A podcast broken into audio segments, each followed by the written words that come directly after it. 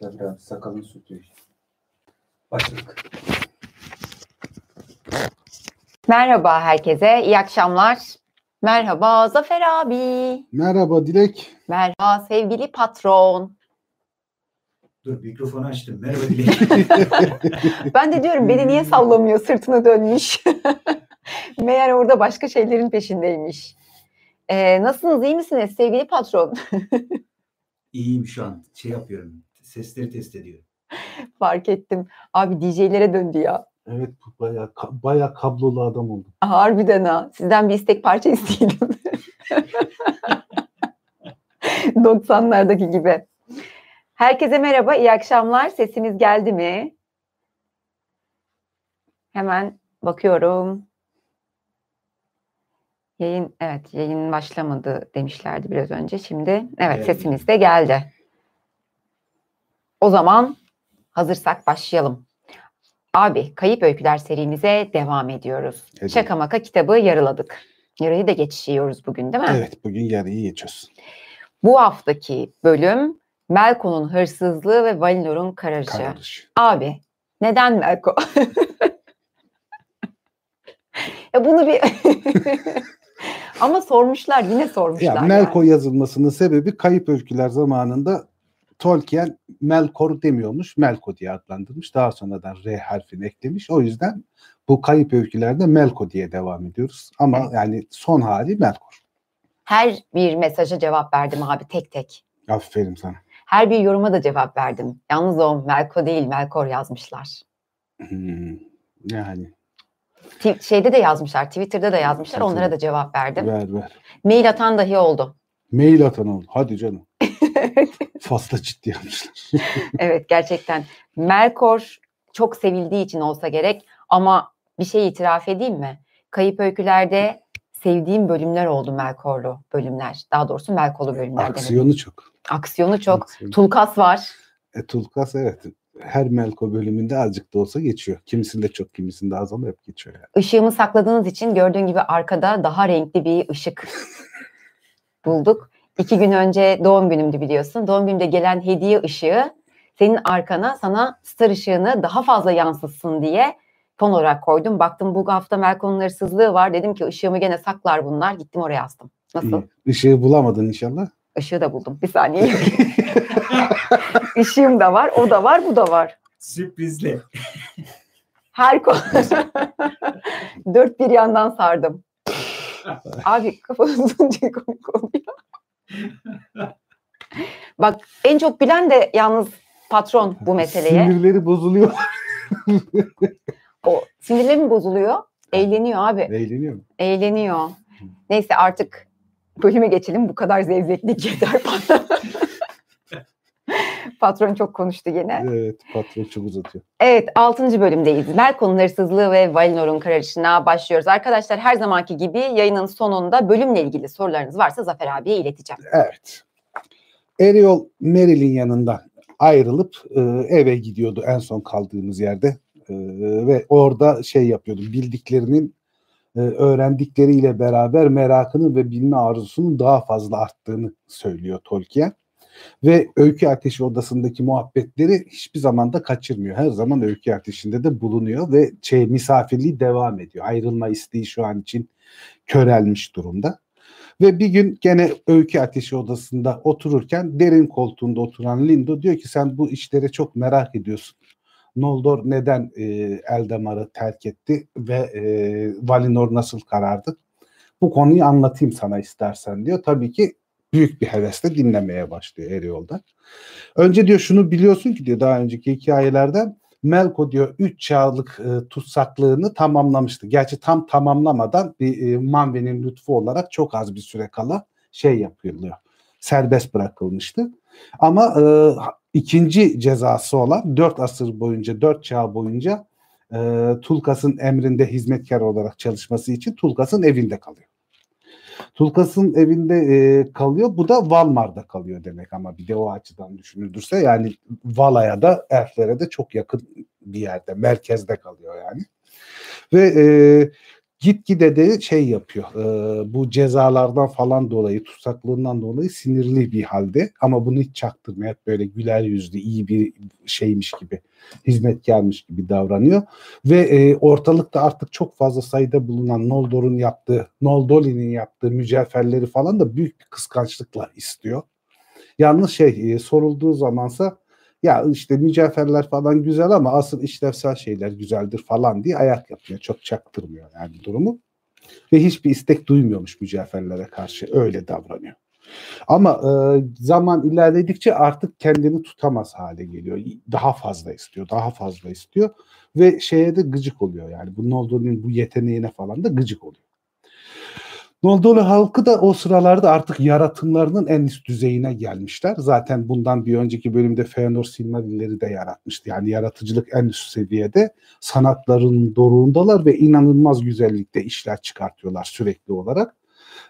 ve kıskanç da değiller yani. Bütün Valinor'u, Valmar'ı, Kor'u, kentleri, Eldamar Körfezi'ni falan e, hediye ettikleri, başladıkları mücevherlerle kaplanmış durumda. Yani bir mücevher ıı, şeyi var, fazlalığı var.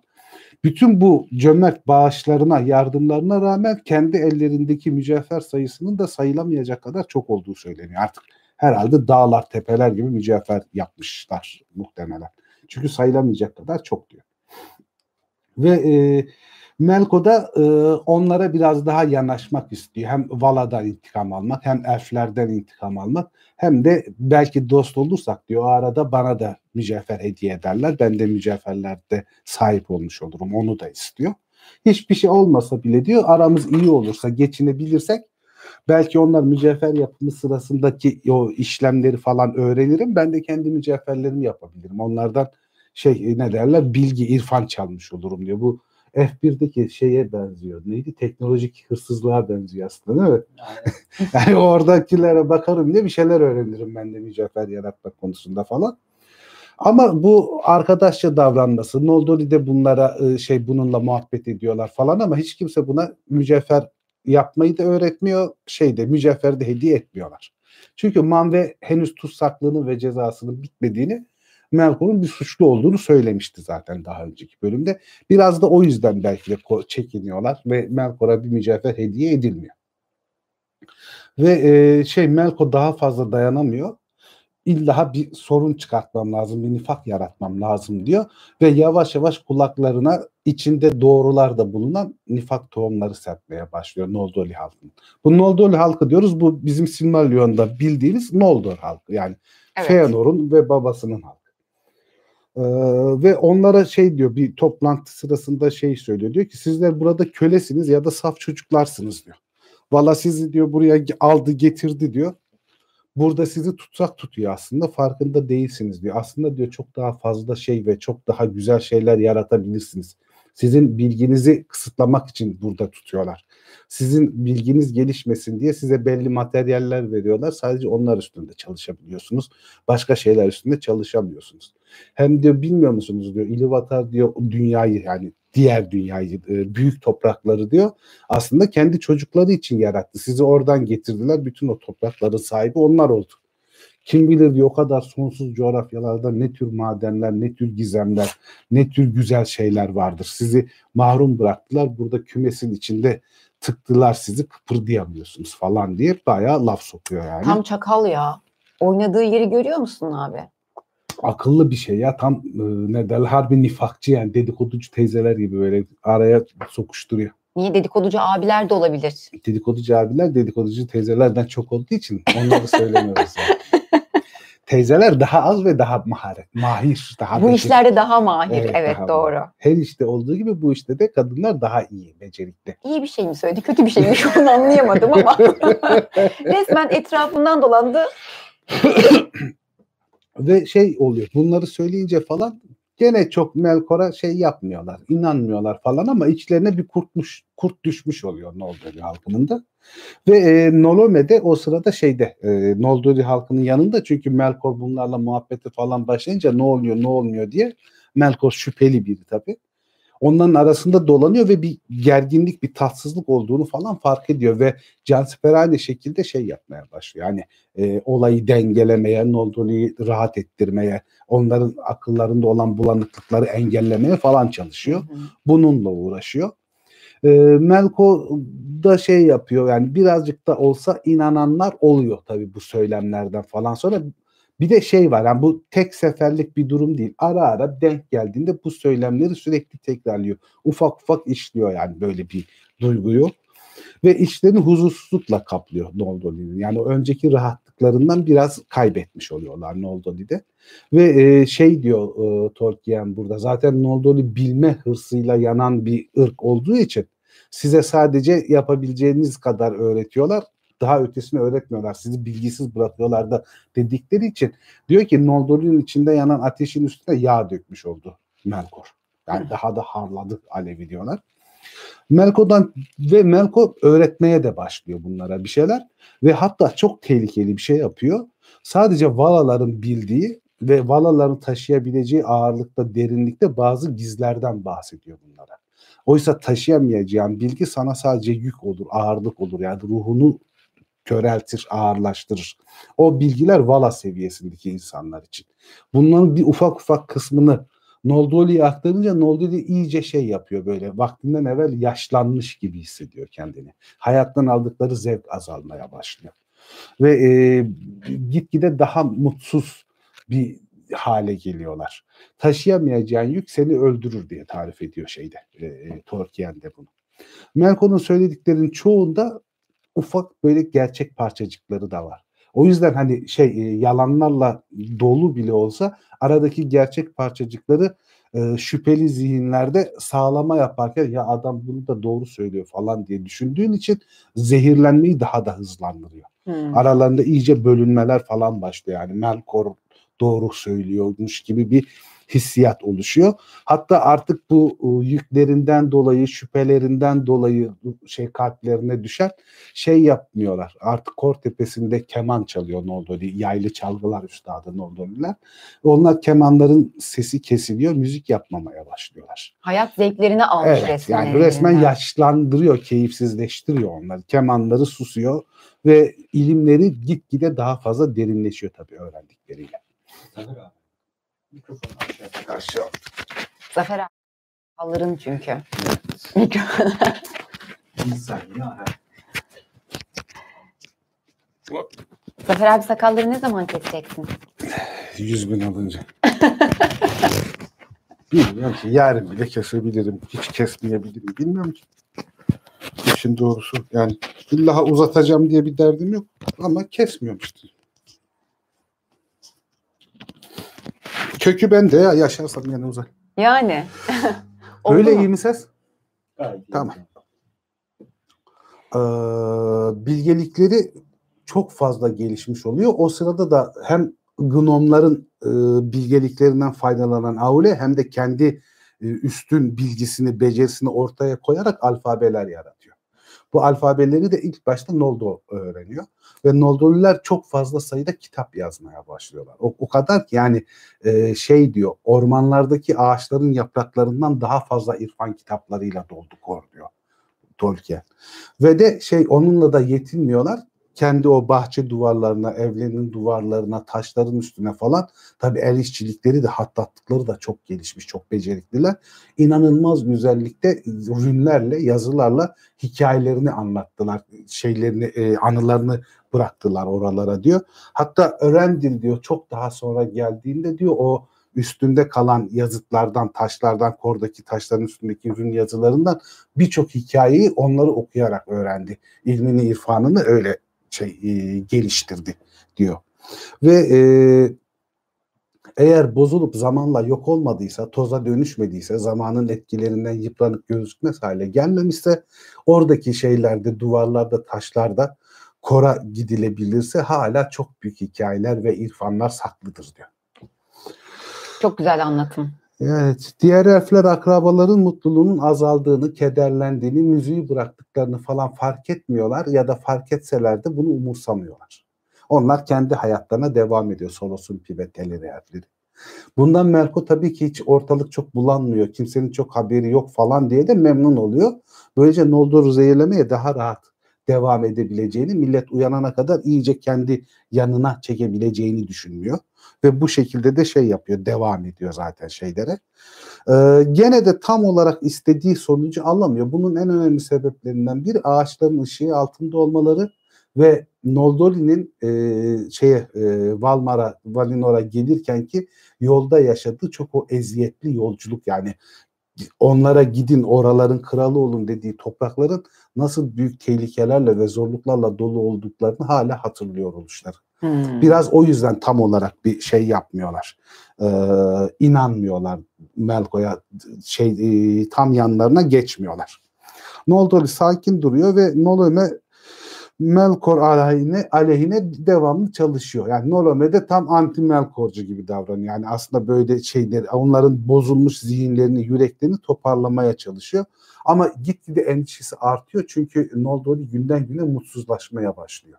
Hep dediğimiz gibi elflerde keder, üzüntü, mutsuzluk falan onların e, solmasına ve bizim anladığımız manada ölmesine neden olan durumlardan birisi. Hı hı. Bu mutsuzluktan falan dolayı çok rahatsız oluyor.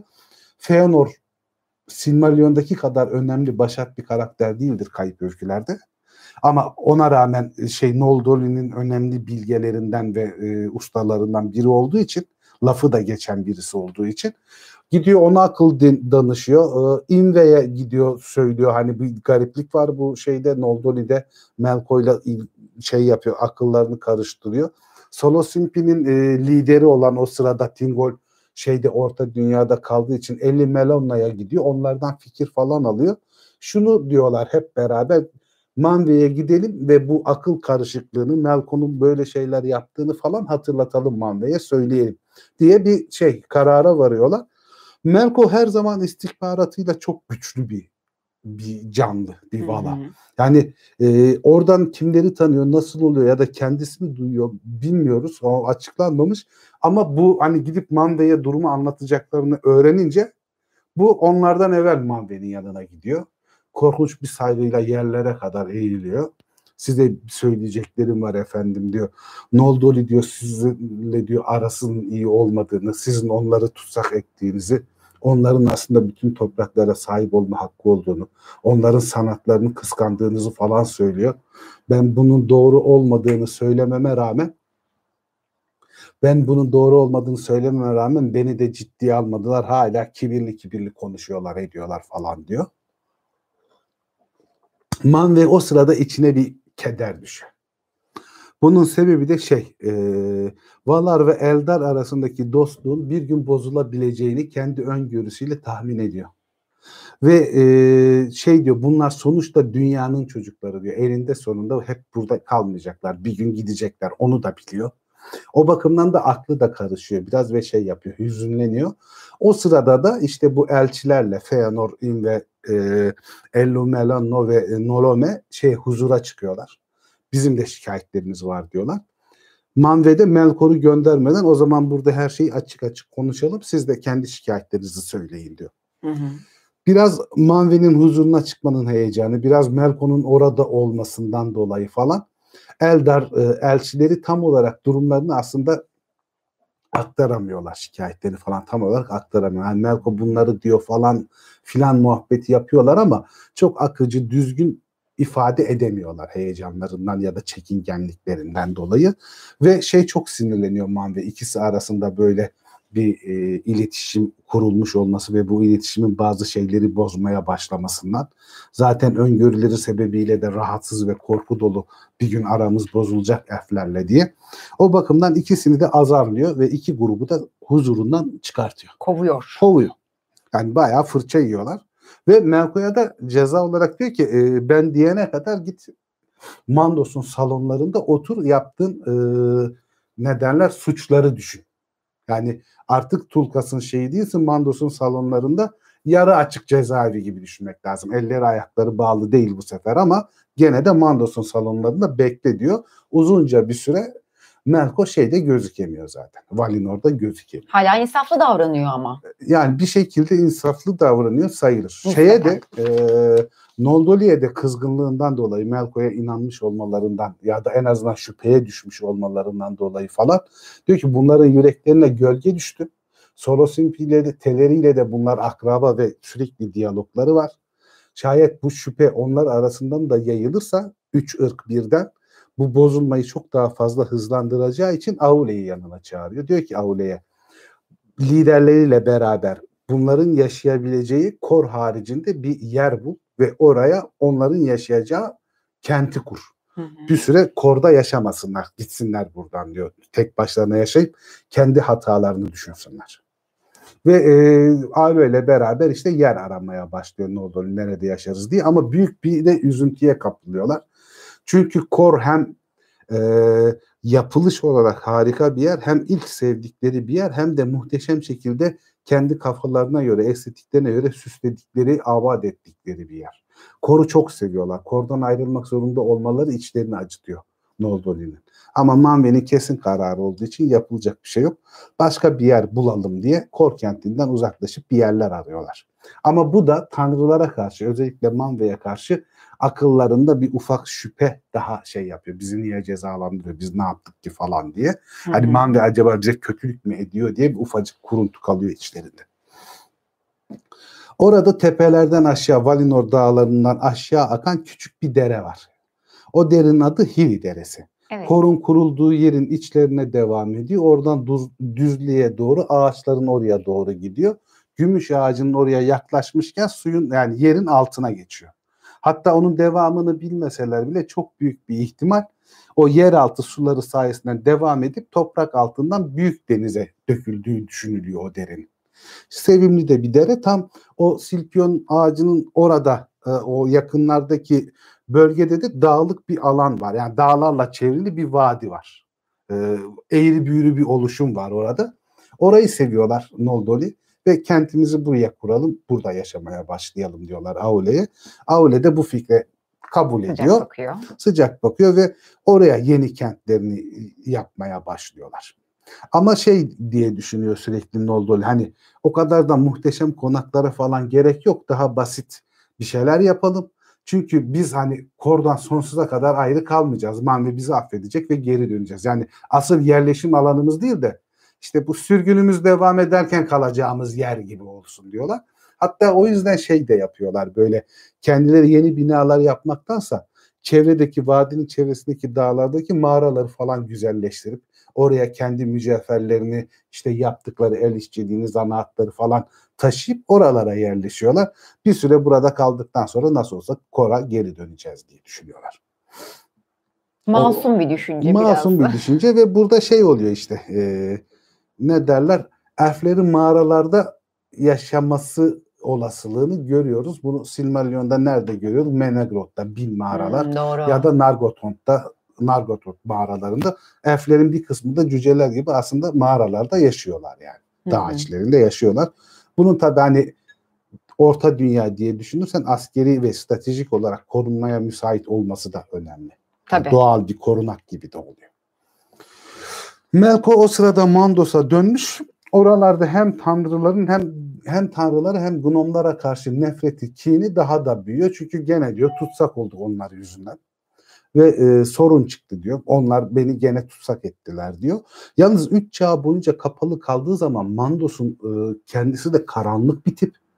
Ve çevresinde mahiyetinin oluşturduğu ruhların da kimisi karanlık taraf denilen kötülüğe meyilli şeyler, ruhlar onlar. Abi Mandos'la ilgili çok bilgi var mı? Biz Mandos'la ilgili bir bölüm yapmadık ama Mandos'un salonları hakkında şey yaptık yaptık. ama Mandos'la ilgili yani. Mandos'la karakter. ilgili yani bir bölüm çıkar. Yani öyle çok çok fazla bilgi yok ama çıkar. Çok fazla bilgi yok değil mi onunla da ilgili? ama o da yani çok bir merak bölüm edilen, yapılır yani. merak edilen karakterlerden biri o da. Yani yorumlarsak daha da uzar işte. O, o ne, ne nereye bağlanıyor, ne nereden alınmış, o kimin. Ki kesin senin bununla ilgili fikirlerin vardır. Fikir değil, bilgilerim var. Fikir. Fikir ayrı bir şey. Benim de bir Bilgi var. fikir, benim fikirlerim var. Evet, senin fikirlerin olur. Bilgi olmadı mı fikir çok olur. Ondan Sen de bilgi... Abi bak işte. Mükemmel Mükemmel bir enerji. Sende bilgi, bende fikir. İşte Patrona hiç sen- ihtiyaç yok. Pa- patrona ihtiyaç yok da alet edevat alın biliyor musun? Yani evet, evet doğru. doğru o, o zaman. hani adam verin topumu dese oynayacak şey yok. Doğru diyorsun abi. Kamerasını alıp gidiyormuş. Kapatıp. Zaten o zaman bittik yani. Kam- sadece kamera yazsa gene bittik. o üç çağ boyunca oralarda Mandos'un salonlarında kaldığında falan o karanlık taraftaki ruhlarla falan da şeyi muhabbeti geliştirmiş kendi tarafına çektiği ve bir gün lazım olursa şey yapalım eee, ne derler eee, Kullanalım. kullanalım diye eee, kendi tarafında tutmaya başladığı şeyler var. Casusları var. Kendi adamları var oralarda da. Ve şey yapıyor. Bunları yaparken de şöyle kafalıyor. Diyor ki ben elinde sonunda dünyaya geçeceğim. Büyük topraklara. Şayet bana muhtaç olduğumda yardım ederseniz sizle beraber geçerim ve orada size çok büyük topraklar veririm. İstediğiniz toprakları size veririm. Siz orada kendi topraklarınızda yaşarsınız falan diyor. Böylece şey de yapıyor. Yani o Mandos'un ruhlarından da eş dost edinmiş oluyor. Ve bu sırada ikinci bir işe yarıyor o ruhlar. O ruhlar Valinor'da ya da e, Noldor'un yerleştiği yerlerde falan e, dolaşabildikleri için sürekli olarak Valmar'dan da Noldor'dan da haberler getiriyorlar ona. Casusluklarını yapıyorlar. Yani onları işte kordan sürdü, şuraya gönderdi, onlar oraya yerleştiler. Man ve şunları dedi falan. Bayağı ciddi enformasyona sahip bir şey oluyor. e, Vala oluyor. Mandos. Melkor'un şey, Şey, Ma- Melkor. Melkor. Melkor'un e, şey stratejisi klasik eşeği sağlam kaza bağlıyor. Eşeği sağlam kazığa bağlamak, hesapçı ve şey çok iyi. Yani hakikaten bu Bürokrasi. sürekli bürokrasi yani hiyerarşisi çok iyi ve casus kullanmayı çok iyi biliyor. Yani bilgi, enformasyonu çok önemli şey Melkor'un. Sürekli e, gizli olduğunu zannettikleri, onun bilemeyeceği zannettikleri birçok şeyi bilir halde Melkor. Yani o çok büyük bir güç sağlıyor tabii onun hareketlerinde. Evet. Ee, o sıralarda şeyi öğreniyor işte büyük kutlama yapılacak. Bu büyük kutlama şöyle tarif ediliyor. Eldar'ın Valinor'a gelişini kutlamak için her 7 yılda bir böyle çok büyük değil, küçük de değil bir şölen düzenliyorlar. Eldar derken burada Eldar'dan kasıt e, Noldoli ve şey e, Vanyar yani e, neydi? E, Teleri. Teleri. harfleri. Buradaki kitapta Teleri harfleri. E, her üç yılda bir de küçük bir şölen yapılıyor. Onlar da şeyin bu kıyı kavalcıları getirildiğinde güne dair 3 yılda bir yapılıyor. 21 yılda bir de bu iki gün birbirinin üstüne denk geliyor. Ona büyük şölen deniliyor ve bütün Valinor'un katıldığı devasa muhteşemlikte bir şölen yapılıyor. Yani o çok böyle doruk noktası 21 yılda bir olacak şöleni. Melkor'un avuçları kaşınmaya başlıyor. O şey yapılıyor. O bu buna da Samiriyen deniliyor. Biz bunu özel günlerde Günlerde bahsetmiştik Bahsettik zaten. abi. Çifte şenlik yılları adı veriliyor buna. Yani Samiriyen çifte şenlik yılları şey adı ı, ı, şey manası ve e, o sırada da bu sırada da diyor anlatıcı olan Lindo hala diyor dış topraklarda bile bulunan Koreldar harfleri yani Kor kentinde bulunmuş ve göç etmiş elfler 21 yılda bu şenliği kutlarlar diyor. Yani bu gelenek hala devam etmektedir diyor. O günlerde işte Salmiryen şölenini, Samiryen şöleninin yaklaştığı zamanlar e, buna hazırlıklar yapılıyor tabii. Yani çok büyük bir şölen olacağı için belli bir şeyi de var. Bunun kuralları da var. Hani hem yarı dinsel, yarı da eğlenceli bir durum. Elfler uzun alaylar halinde ta şey yapıyorlar. e, kendi kentlerinden e, Valmar'ın büyük kapılarına kadar çalgılı, sözlü, şarkılı e, ne, ne derler ona? Şenlik alanı. Tören alayı, şenlik alayı düzenliyorlar. İlk hikaye böyle yani büyük bir eğlenceyle başlanıyor bu hikaye. Aynı zamanda da şey e, bunları yaparken de bütün yiyecek, içecek, eğlenilecek şeyler bilmem ne falan Valmar'da hazırlanıyor. Yani öyle de bir ikinci kısmı da Vala'nın üstüne düşen sorumlulukları var. Ve e, aynı zamanda da o şeye şölene özel 21 yılda bir beyaz mermerden bir yol yapılıyor. O yolun üstünde tören alayı geçiyor. O yol da ta şeye kadar iki ağacın altına doğru uzuyor yapılması. Ve e, o dönemlerde de dağlardan inen küçücük suların coşkusu artmış oluyor. Yolun üstünden geçiyor sular. O yolun üstünde geçen suların üst, suların üstüne harika güzellikte büyük bir ince işçilikte neredeyse suya değecek kadar yani çok alçak köprüler yapılıyor. Hı hı. Suyla birmiş gibi. Ve köprülerin yanından iris çiçekleri ve zambak çiçekleri yol boyunca yükseliyor ve şey doğal çiçekli bir çit halinde devam ediyor yol. Yolun görünüşü de köprülerin görünüşü de inanılmaz bir güzelliğe kavuşuyor. Harbiden 21 ya. yılda bir. Cennet gibi. Cennet gibi oluyor hakikaten. Ve e, ta ağaçların altına doğru uzuyor o beyaz mermerden yol. Ormana denk geldiklerinde ya da sık ağaçların bir boşluğu olduğu yerlerde de yol boyunca ya da ormanın boşluklarında çeşmeler kuruluyor. O çeşmeler havaya su püskürtüyorlar. Yalnız o su püskürtme şöyle bir e, özelliği var. Bildiğimiz susamışlığın ötesinde o serpintilerle yol yorgunluğunu alıyor, dinlendiriyor e, korteşe katılan elfleri ve valaları. Öyle bir özelliği var o sularında. Akcübbeli İmir yani Teleri elflerinin şeyi ilk başta en önde şeye çıkıyor tören yürüyüşte arkasında Teleri halkı ve artlarından lirlerinden çıkan müziklerle bir müzik başlatıyorlar. Çok neşeli, çok keyifli bir şekilde. Ve e, Manve'de izin veriyor o sene o şeylerde e, kora gelmelerine o tören boyunca. Bu yedi gün süren bir tören zaten bir şenlik. Kora geri dönmelerine geçici olarak kaldıkları yerlerden geri dönüyorlar ve onlar da işte o müziği bırakmışlardı ya bugün özelinde tekrar kemanlarını, yaylı çalgılarını alıyorlar. İkinci olarak korteşe katılmış oluyorlar kemanlar ve çalgılarla. En sonunda da Sorosin elfleri kavallar ve flütleriyle geliyorlar. Onlar da nefeslileri oluşturuyorlar ve Valmar kapılarına doğru yürümeye başlıyorlar. Çok büyük bir coşkuyla. O kapıya geldiklerinde de böyle kendi kendine bir alışkanlıkla yılların verdiği bir deneyimle bir hizaya geliyorlar. Bir düzenleniyorlar hemen gruplaşıyorlar falan. Ve e, Lirillo yani Lirillo dediğimiz e, Salmar. Salmar'ın öğrettiği ışığın şarkısını söylemeye başlıyorlar hep beraber. İnanılmaz bir ahenkle tek bir kişiymiş gibi müthiş bir şarkı söylüyorlar. Ve o ışığın şarkısını söylendikten sonra da Valmar kapıları açılıyor e, Valmar kapıları açılıyor. E, Nornore yani Manve'nin e, ulağı habercisi, elçisi olan e, şey ruh onları içeri davet ediyor. İçeri davet ettiğinde de Manir ve Sürüli'nin bütün mahiyetinin ortasında Manve'nin eşi Varda onları karşılıyor ve bütün Vala, bütün tanrılar adına hoş geldiniz diyor. Bir memnuniyetle onları şey içeri davet ediyor ve beraberce büyük salona geçiyorlar. Orada eğlence devam ediyor. Orada eğlenmelerine devam ediyorlar.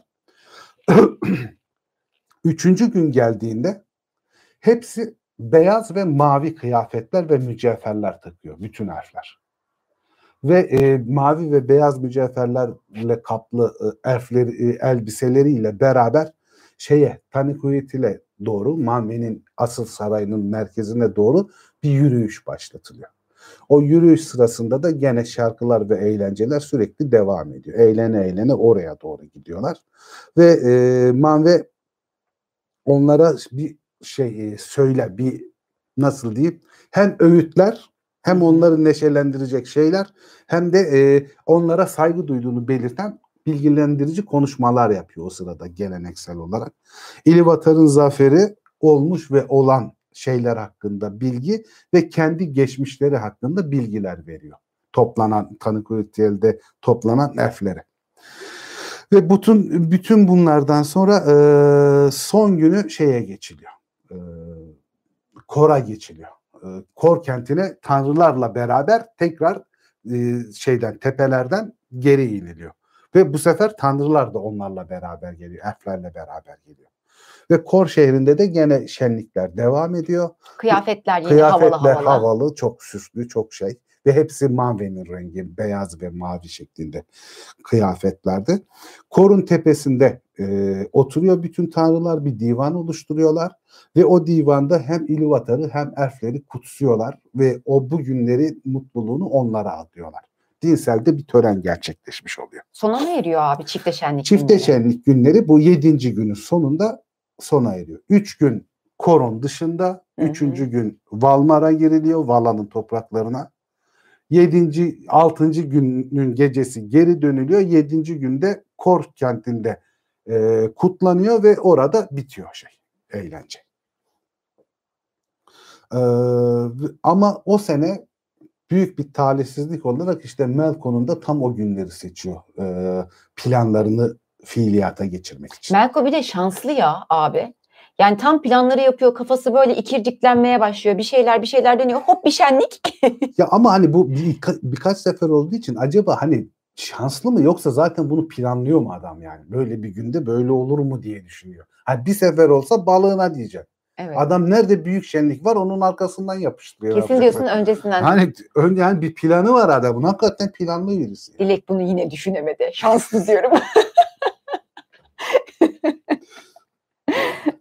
şey yapıyorlar. E, Melko planlarını ha- harekete geçirmeyi düşünüyor işte o gün için. O gün niye bunu yapıyor?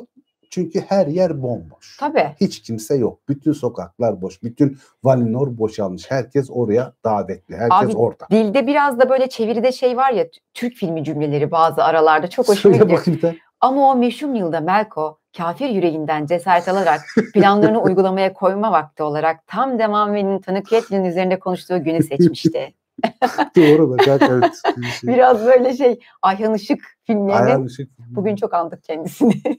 Ayhan Işık. babası Belgin Doruk'a diyordu. Bir, bir şey için izin istiyordu da bir filmde. Hiç unutmam o repliği. Bu söylediğin cemiyet kurallarına aykırı kısım. Ay Allah'ım. Ayhan Işık'ı çok andık derken şimdi biz yayın öncesinde konuştuk evet yani. Ayhan Işık'ı konuştuk. Evet. Patronun ne kadar çok benzediğinden bahsettik Ayhan Işık'a. Abi hayır onu bazı şimdi atmayalım yayındayız diye. Ne kadar disiplinli biri olduğumdan ve Ayhan Işık'ın disipline ne kadar çok benim de çalışma disiplinine uyduğundan bahsettik. Uyduğundan bahsettik doğru. Zafer abi açtı konuyu ben değil. Ben Ayhan Işık mı dedim ya? Aklıma bile gelmez benim rahmetli. Samiriye'nin e, şey e, e, Samiriye'nin üçüncü gününde Melko karanlık ruhlarla çağırıyor bana yardım edin diye o Mandos'un ruhlarından ayarttığı ruhları çağırıyor. Sürünerek diyorlar ortaya çıkıyor. Ve e, Makar'ın mekanının karanlık salonlarından geçiyor. Bu Makar'ın mekanından geçiyor rahat rahat çünkü Makar'la Maase ve onların bütün mahiyeti de bu şeye davetli zaten. Ee, şölene davetli olduğu için onun da sarayı mekanı bomboş.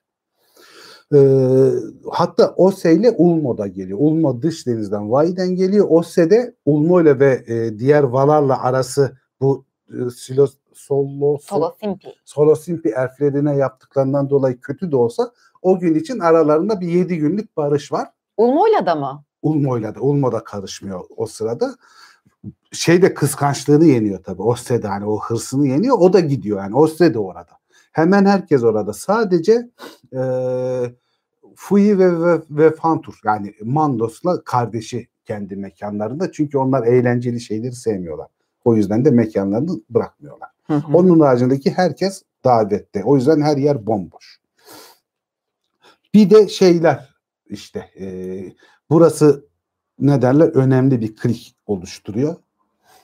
E, Surinimen'de yani yeni yerleştikleri kentin olduğu bölgedeki mağaralarda mücevherlerimiz var. Elle yaptığımız güzel işçilikler var. Alet edevatımız var diye.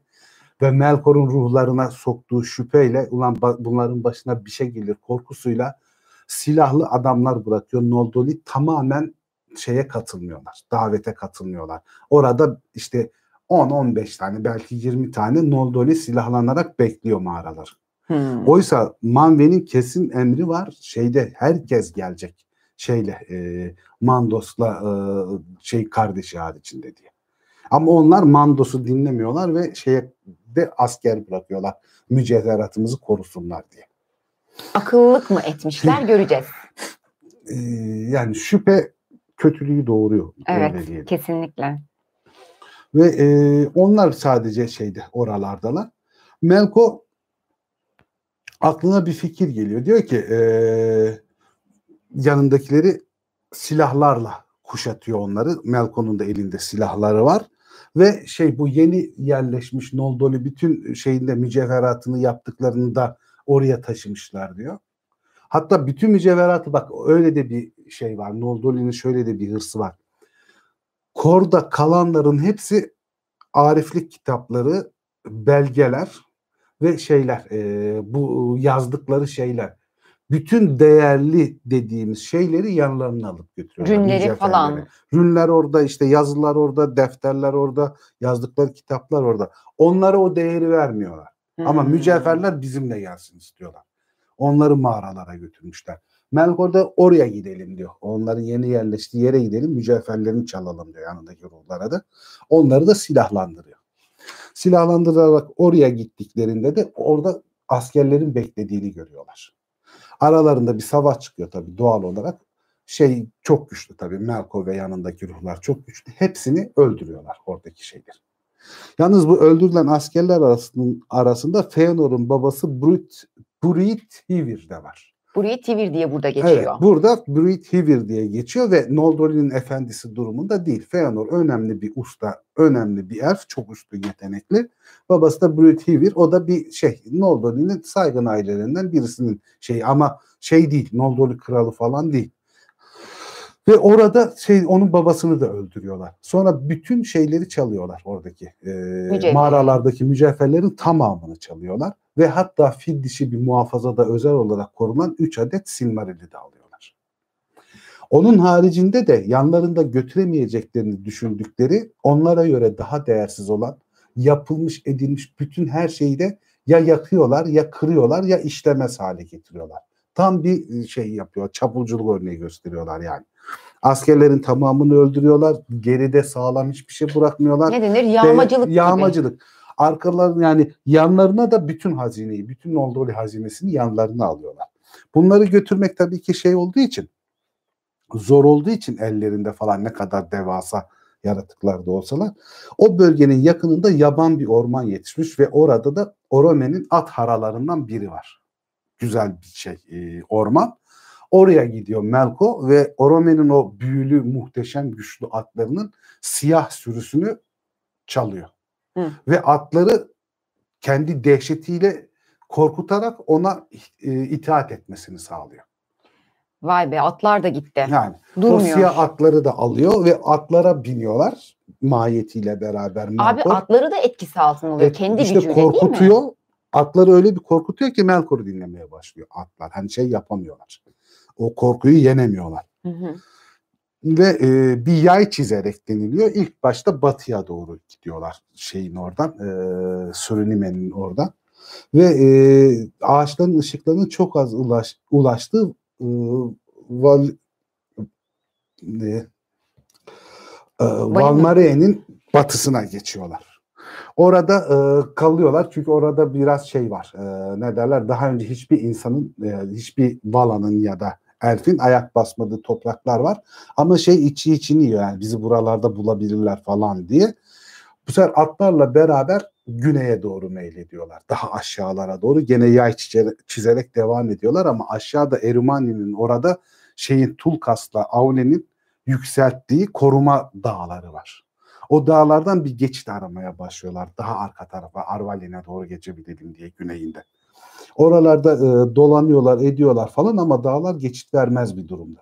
En sonunda şey yapıyorlar. Bir ara buluyorlar. Bir ara geçit buluyorlar küçük.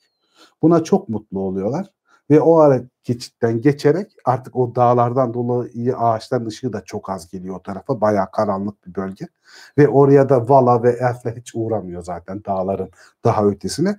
Oraya geçince biraz rahatlıyorlar. Hı, Bu şey Aule ve Tu- Tulkas'ın Bu kurduğu, savunma evet. için kurduğu yerler. evet o dağlar savunma dağları zaten. Vay be. Ve o, o geçit de sebebi şey e, sarayların Vala'nın sarayları yapılırken Arvalin'deki bütün kayaları, mermerleri bilmem neyi Tulkas'la beraber taşıyıp onların yapımında kullandıklarında o yükleriyle beraber geçerken o geçitten geçtiklerinden orayı kapatmıyorlar.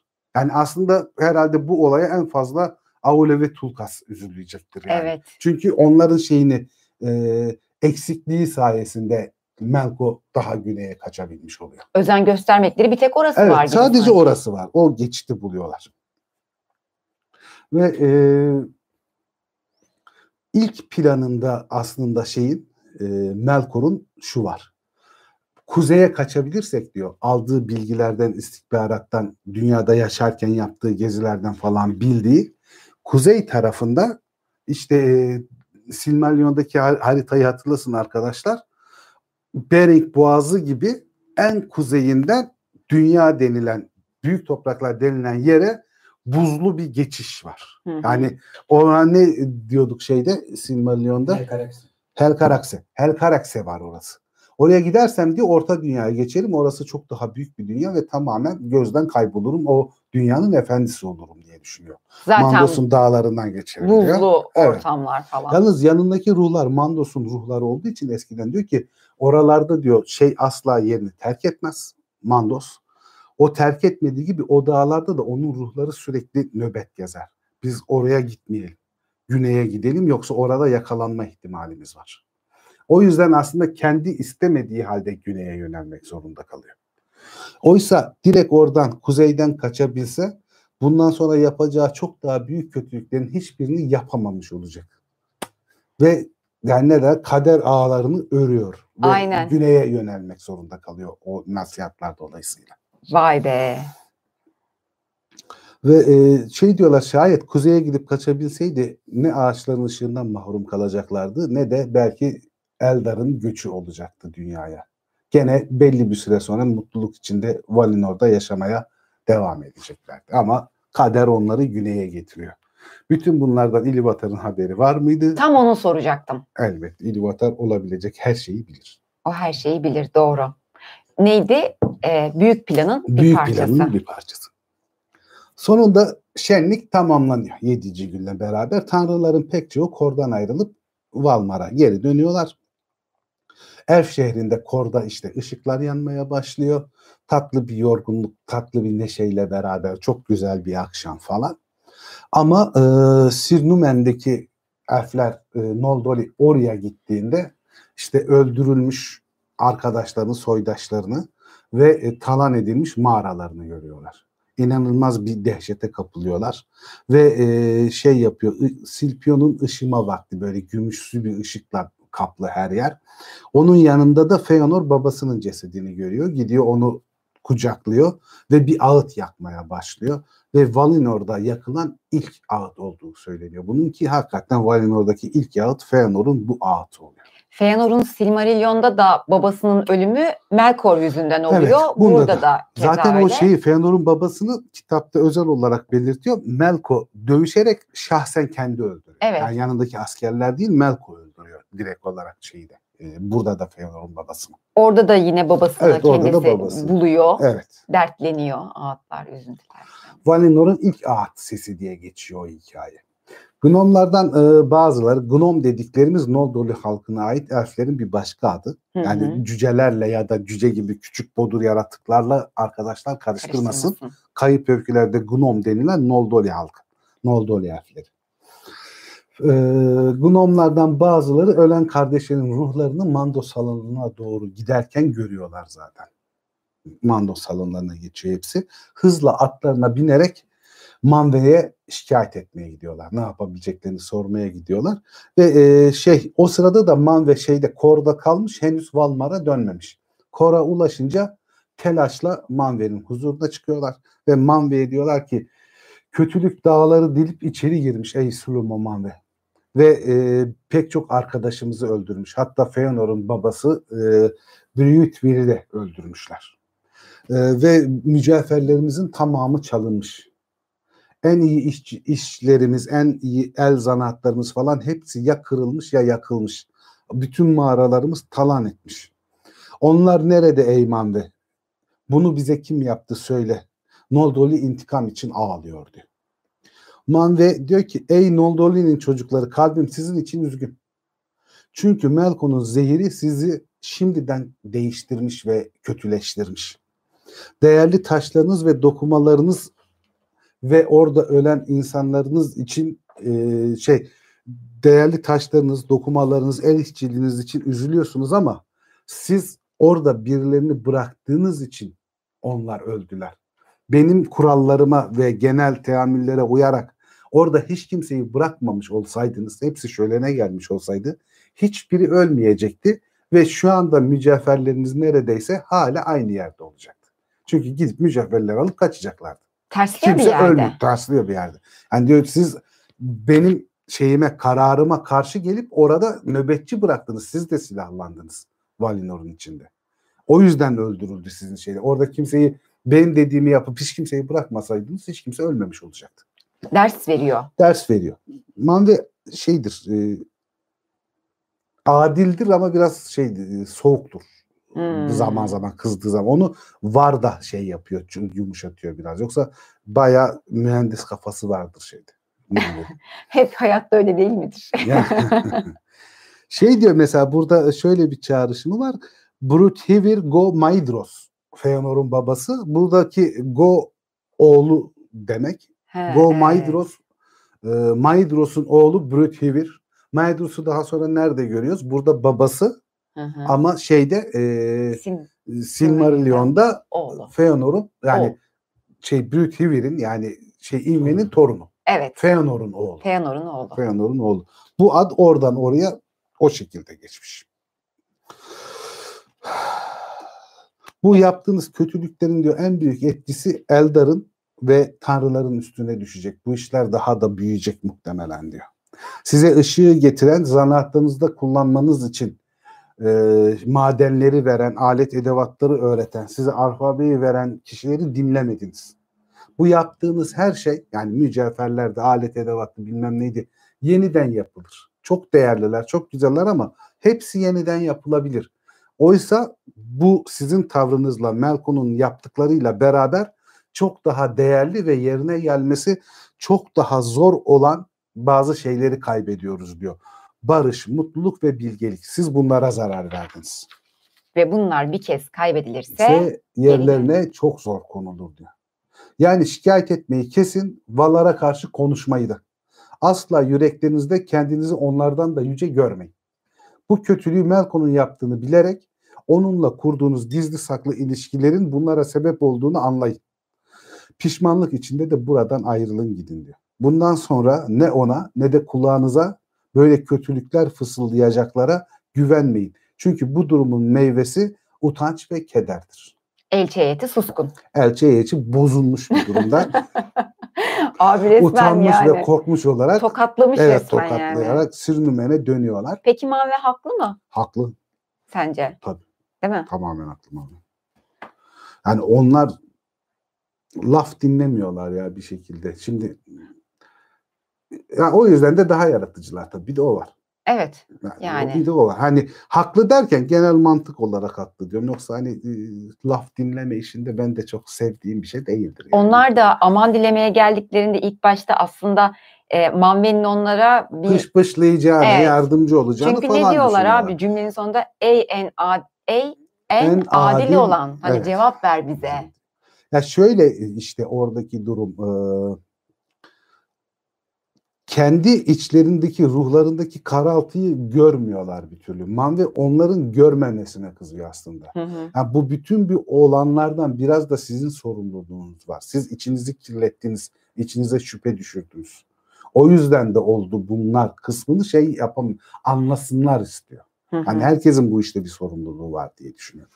Onlar anlamıyorlar ama diyorlar ki Manve bizi tersledi, kovaladı ve şey yapmadı. Bize yardımcı olmadı.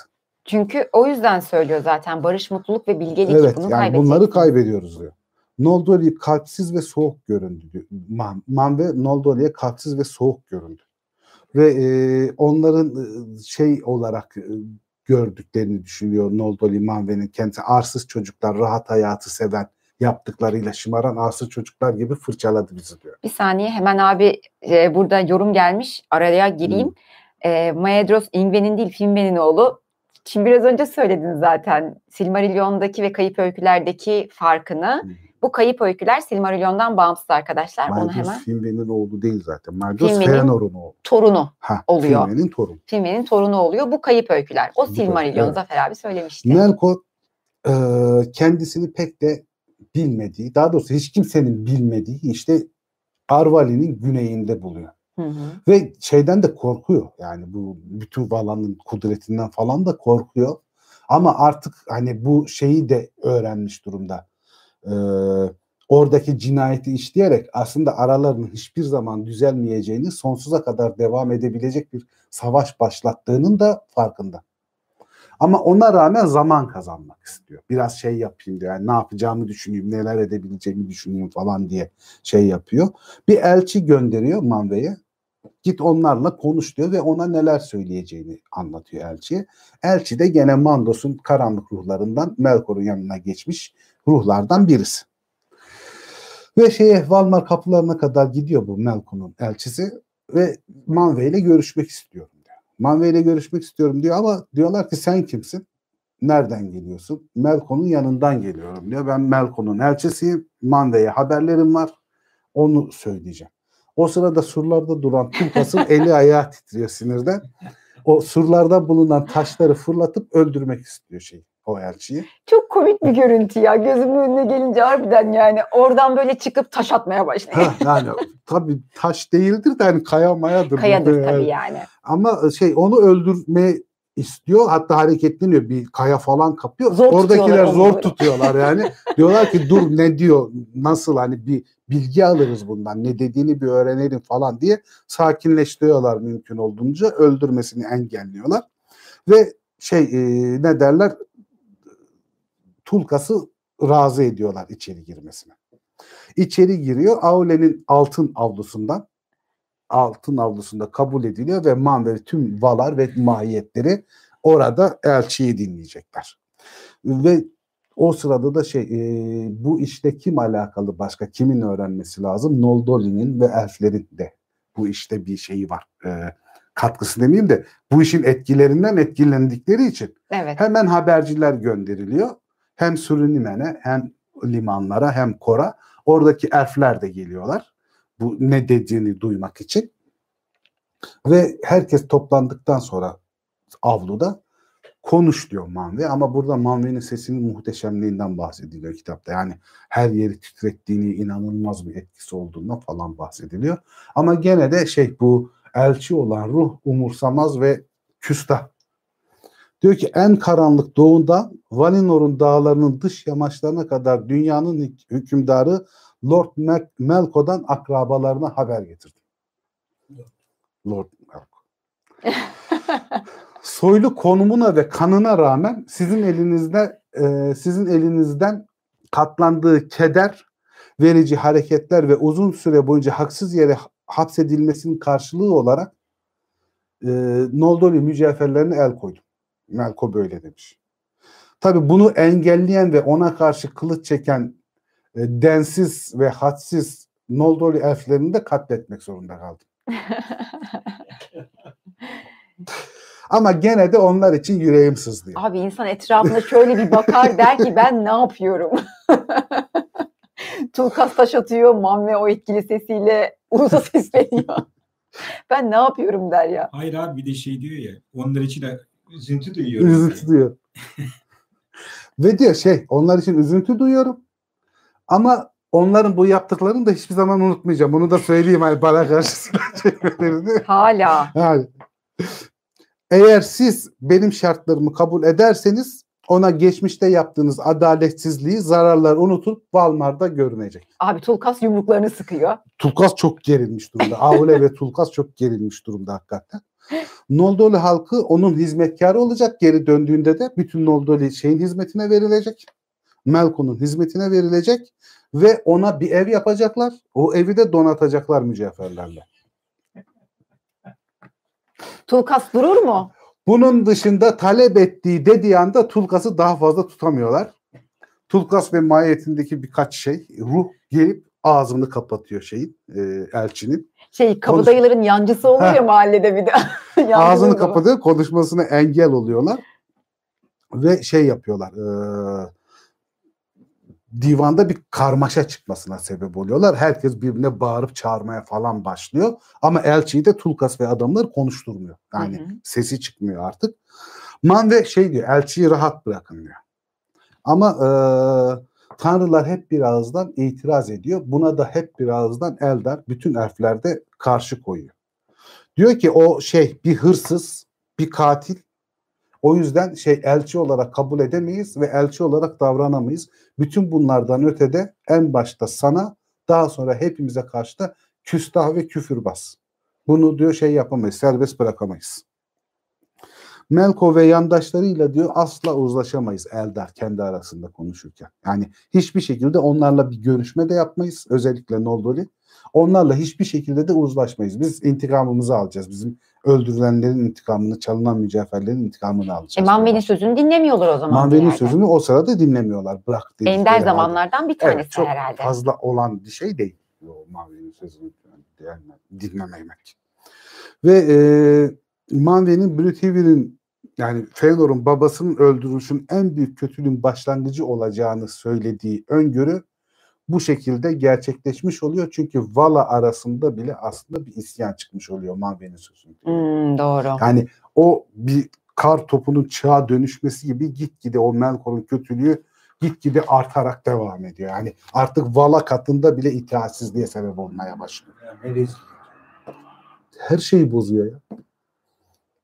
Adam tam bozucu. Evet ya. Elfler fikirlerini bu uzlaşmayacaklarını, etmeyeceklerini falan şey yapıyorlar. Aule ve Varda'nın kulağına söylüyorlar. Diyorlar ki biz, biz, biz no pazara uzlaşmak yok.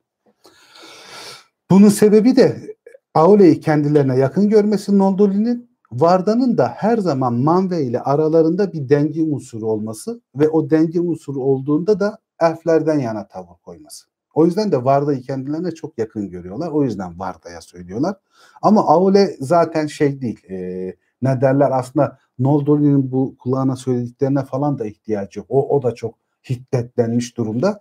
Onun en çok kızdığı şey kayıplardan daha fazla o mükemmel el işçiliğiyle yapılmış şeylerin yok olmuş olması. Böyle bir zanaat, böyle bir sanat eserleri nasıl yok olur diye delirmiş durumda. Tabii. Hassas noktası. Evet. Tulkas'a gelince o bunun zaten şey yani nedeni niçini bilmem nesi yok. O hani yumruklarını sıkmış öldürelim dövelim diye bekliyor. Çünkü çok sinirli yani. Alev alev yanıyordu Tulkas diyorlar. Ne olur bir döveyim. Döveyim öldüreyim yani. Tam o sırada kafayı yemiş. Abi durumda. o direkt vurmaz zaten. O eziyet döve döve öldürür yani. Onun karakteri ona müsait gibi. Melkor'u bir de. Şey yapıyor ama gene de Manve diyor ki ben hükmümü verdim diyor. Elçi Melko'ya geri göndereceğiz.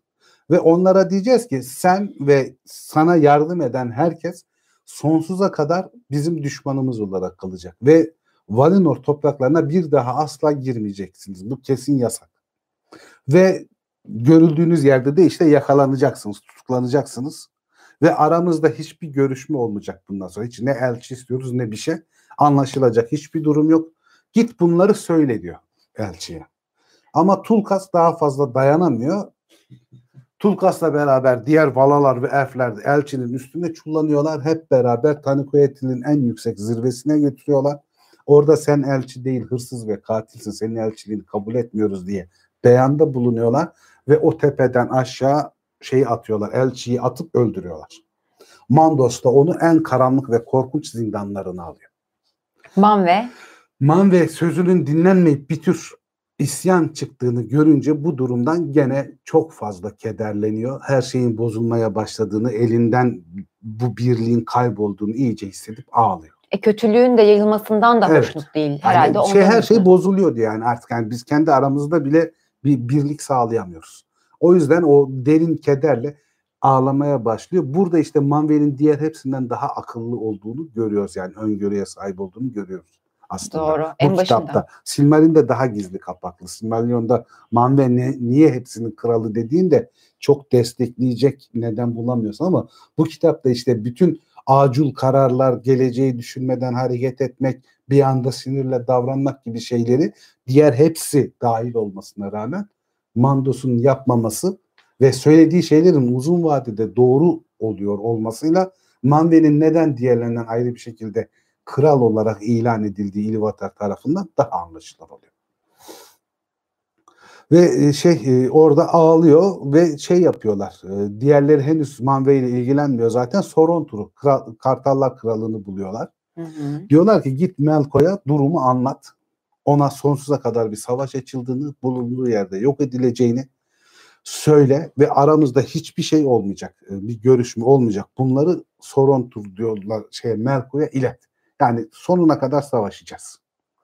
Sorontur da gidiyor artık nereden biliyor nasıl oluyor o bir açıklanmamış yani bir şeyi yok verisi yok elimizde falan ama Melkor'u buluyor. Kartallar bilir. Yani kar bir şekilde yani buluyor Melkor'u güneyde. Ve ona işte durumu anlatıyor. Elçisinin de öldürüldüğünü söyleyince Melko da şeyin üstüne saldırıyor. Sorontor'un üstüne saldırıyor nefretle. Onu öldürmeye çalışıyor ama şey Sorontor Sorontur kaçıyor yani kendini kurtarıyor. O günden sonra da bu hareketten sonra da Kartallarla Melko ve Melko kuvvetleri arasında bütün tarih boyunca devam edecek bir kan düşmanlığı oluşmuş oluyor. Hatta öyle bir düşmanlık oluşuyor ki işte daha sonraki çağlarda göreceğimiz üzere büyük topraklara Melko gidip yerleştiğinde ve orada savaşlar falan olduğunda sırf onu izlemek için e, kendi yuvalarını Valinor'dan söküp Kuzey Kartalları Demir Tepelere yerleşiyorlar ve Demir Tepelerden Melkor'un askerlerini ve hareketlerini gözleyerek ve denk getirdiklerine de onun ordularına saldırarak yok ederek yaşıyorlar. Bu aralarındaki savaş sonsuza kadar devam ediyor. Burada Demir Dağları denilen şey Silmarillion'daki Demir Dağlar değil aslında. Bu bu haritada da Tolkien bir değişiklik yapmış. Eret Vetri'nin kuzey taraflarına falan denk geliyor. Silmarillion'a geldiğimizde ise daha da bir doğuya yönelip Gondolin çevresindeki dağlara Sorontur kuvvetleri yerleşmiş olduğunu göreceğiz. Hı hı. Ama burada Demir Dağlar dediği dağlar buradaki haritada aslında şey Eret Vetrin dağları, Hittum'u çevreleyen dağlar yani Silmarillion'daki. Aule Manve'nin yanına gidiyor biraz sakinleştikten sonra. Ona yüreklendirici şekilde konuşmalar yapıyor. Moralini düzeltmeye çalışıyor. Dağlar diyor kuzeyde de güneyde de hala kötülüğü koruyacak kadar kuvvetli ve iyi. Merak etme diyor. Tekrar geri gelmeyecek. Zaten diyor şunu öngörebilirim ki diyor Melko tekrar bir kötülük yapmak üzere bize saldırmadığı sürece Melko'yu bir daha göremeyeceğiz. Melko Sorontur'a zarar veremedi ama değil mi? Yok. Tabii. Yani diyor şey bize saldırmazsa zaten diyor şeyi bulamayacağız bir daha diyor. Melko'yu bulamayacağız. Ancak bize saldırırsa ortaya çıkacak. Ama diyor şeyde de üzülme diyor. Biz o Güney Dağları'nda diyor Arvali'nin orada bıraktığımız açıklığı da Tulkas'la beraber gideceğiz. Orayı da diğer dağlar seviyesine çıkartacağız ve artık oradan da geçiş imkansız olacak. İçini ferah tut diyor. Biz elimizden geleni yapacağız. Ayrıyeten kendi aralarında konuşarak diyor ki hem kuzey dağlarına hem güney dağlarına Hı hı. şeyler yerleştirelim. Ee, Nöbetçiler, askerler, askerler. nöbetçiler yerleştirelim. Geçiş yapmasın kötü ruhlar da Melko'da. Ve e, öyle ayrıca şey yapıyor. Noldoli hakkında da Noldoli'ye karşı çok sertleşmiş durumda Manve. Konuşuyor. Diyor ki onlar diyor asıl meselenin diyor kötülüğün Melko'dan geldiğini sen de biliyorsun diyor. Noldoli sadece onun o büyüklüğünden, gücünden, Vala kuvvetinden falan etkilenmiş. Çok ufak ruhlarına şüpheler falan düşmüş ama soydaşları öldürüldü diyor. O intikam hırsıyla falan çok gergin ve sana karşı şey ne derler güvensizler. Oysa sen de biliyorsun ki diyor onlar bizim sonsuza dek konuğumuz. Biz davet ettik onları buraya diyor. Başka kimse değil. Sorumlulukları bize ait. O bakımdan daha yumuşak olamaz mısın onlara karşı? Suçlu olan Melko diyor yani değil mi? Suçlu olan Melko diyor. Yani aslında onlar dolaylı bir kötülüğe bulaşmış durumdalar. Manve Ve bunun üzerine de Manve çok da gönüllü olmasa bile tamam diyor şey söyle onlara diyor Koradi geri dönebilirler. Kendi kentlerinde yaşamalarına izin veriyorum. Bu haber Kora gittiğinde bayağı mutlu oluyor oradaki şeyler. Feanor ve yakın çevresi hariç. Ve Kora geri dönüyorlar ve hatta ora ve şey de diyor. Bundan sonra diyor daha önce size verdiğimiz bu zanaatlarınızı yapmanız için maddelerinden falan çok daha fazlasını ihsan edeceğiz size Hı hı. ki bunlarla oyalanın, bunlarla yapın, kendi biliminizi geliştirin falan diyor. Şey, böyle de ekstra güzellikler yapacağız diyor. Çok büyük bir çoğunluğu büyük bir sevinçle Kor'a geri dönüyorlar çünkü Kor kentini çok seviyorlar. Buradaki Kor kenti de gene hatırlatayım Silmarillion'daki Trion kenti oluyor. Feanor şey yapıyor ama e, Feanor ve yakın çevresi diyor ki Peki diyor sevgi ve e, sihirle ürettiklerimiz olmaksızın kim hoşnut bir yüreği bize geri verecek? Vay be Feonor'a kalpsiz diyenler utansın. Benim babam öldü yüreğimde diyor. Bunu kim yerine koyabilir? Çok haklı. Ama e, diğerleri gitse bile Feanor ve yakın çevresi Kor'a dönmüyorlar ve Feanor babasına ilk keder höyüğü diye höyükten bir mezar inşa ediyor. Yani ilk e, mezar orada yapılıyor. Elf mezarı da ilk mezar da orası. Onun e, Quenya adı da Kum e Gumlight ya da Kum e Tegranaitos Hı hı. diye ilk keder höyüğü diye bir şey var. Gnomcası değil mi Gun abi? Ne oldu oraya adı? Ve e, mezar höyüğünün yanına gidiyor. Hiçbir şeyle ya ilk başta şey yapıyor. Silmarillionlardan başka yapmaya çalışıyor. Çok uğraşıyor. Yeni bir Silmarillion, Silmaril yapayım falan diye. Ama artık içindeki kötülükle falan o kadar temiz olmadığı için o kadar kutsal bir şey yaratmayı başaramıyor. Uzun süreler denese de bile bunu yapamıyor. Ve artık yapamayacağını kendisi de ikna oluyor. Yani bu yetenek benden gitmişti. Ben yeniden bir Silmaril yapamayacağım. O, o zaman da gidiyor babasının işte höyüğünün yanına. Orada günler yıllar boyunca oturuyor ve sadece bu kaybını düşünüyor. Yüreğindeki bu acı öyle bir karanlığa sebep oluyor ki artık o yüreğindeki acı dolu karanlık beynini karıştırıyor. Ve beyninde de hiçbir şeye güvenmeyen, septik, her şeyi kötüleyebilecek birisine dönüştürüyor onu. Silmarillion'daki o formuna dönüşüyor aslında evet, biraz. Silmarillion'un formuna dönüşüyor. Ve e, şey de oluyor. Bu sırada da Kor'a dönenlerde yeniden mücevherler yapmaya başlıyorlar. Hani o çok daha zengin malzemelerle falan. Ama onların da ruhlarında kir olduğu için bir daha asla bundan önce yaptıkları güzellikte ne alet edevat yapabiliyorlar ne mücevher yapabiliyorlar. O yetileri azalmış durumda. Hatta kimi sözlere göre diyor Lindo burada bir daha üstün bir hüner gerektiren hiçbir şey de üretemediler. Buradaki hüner hikayesi kelime olarak tercüme eden doğru çevirmiş. Hüner sadece şey değil, el becerisi falan değil.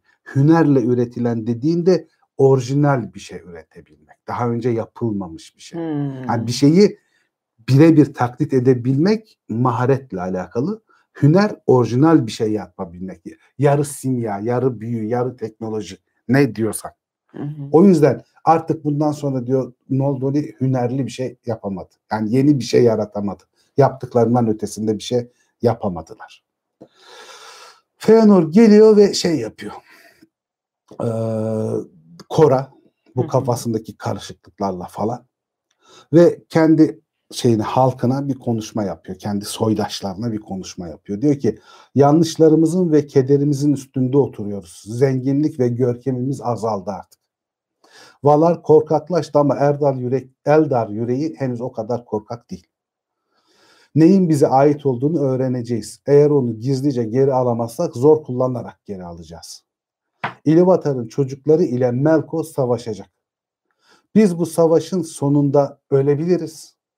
Hı. Ama ölsek ne fark edecek ki? Zaten eski parlaklığımız, yeteneğimiz, eski yarattıklarımızı yeniden yaratabilme gücü bizden alındı. Şu kordan biraz daha loş ve karanlık olabilir Mandos salonları. Ne kadar kötü olabilir ki? Ama en azından gururumuzla Melko'ya karşı savaşmayı seçeceğiz diyor. Ve şey yapıyorlar. Beraber e, birkaç kişiyle beraber Manve'nin huzuruna çıkıyorlar Yine yine ve şeyi talep edecekler. Bir huzur içinde buradan ayrılmak, büyük topraklara geçmek istiyor. Bizi buraya getirdiğiniz gibi oraya da giderken barış içinde ve sağlık içinde bizi oraya götürmenizi talep ediyoruz. hı hı. Biz artık orada şey yaşamayı düşünüyoruz diye.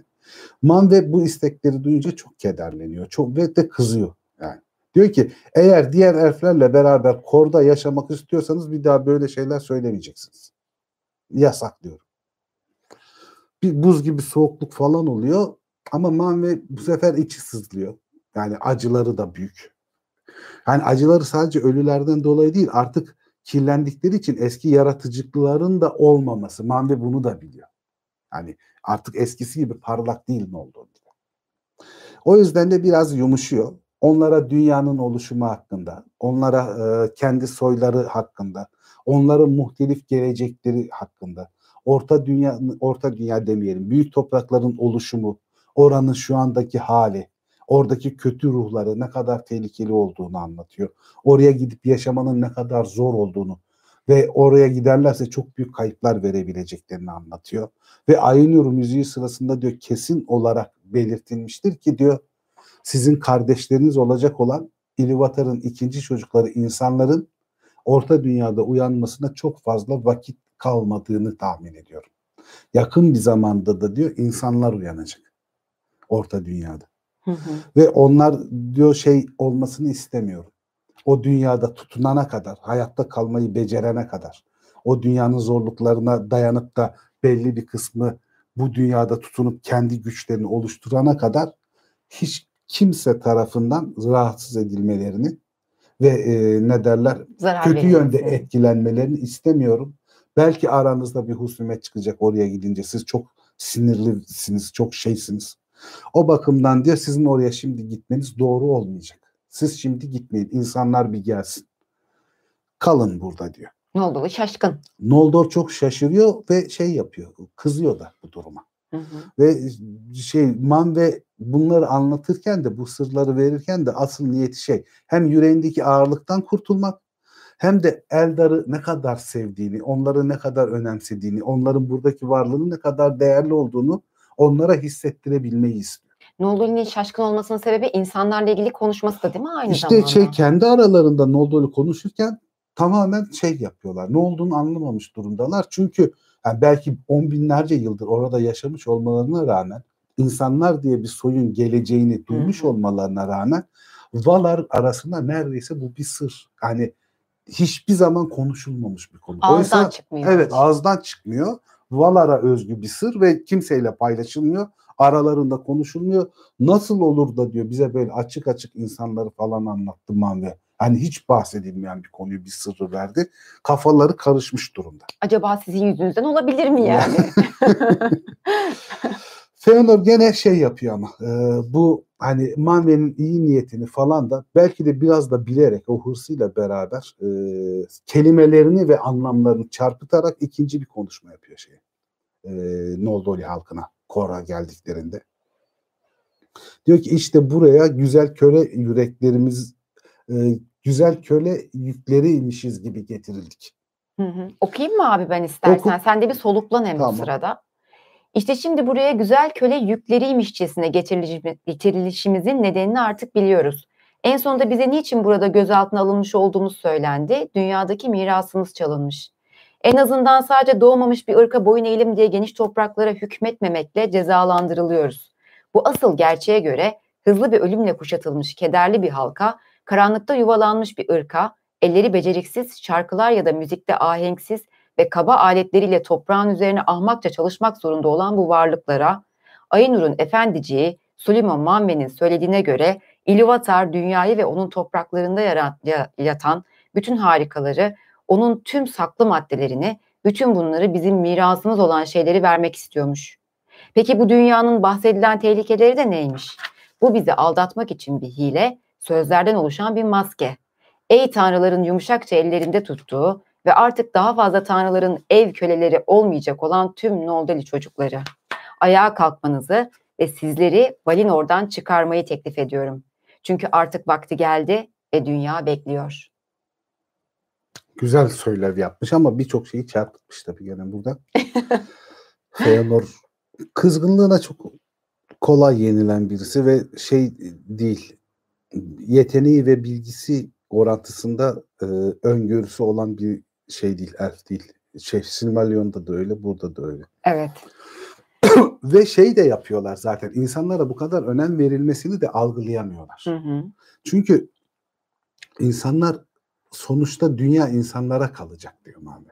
O bakımdan da diyorlar ki ya bunlar hem ölümlü yani hastalıklı bizim gibi değil.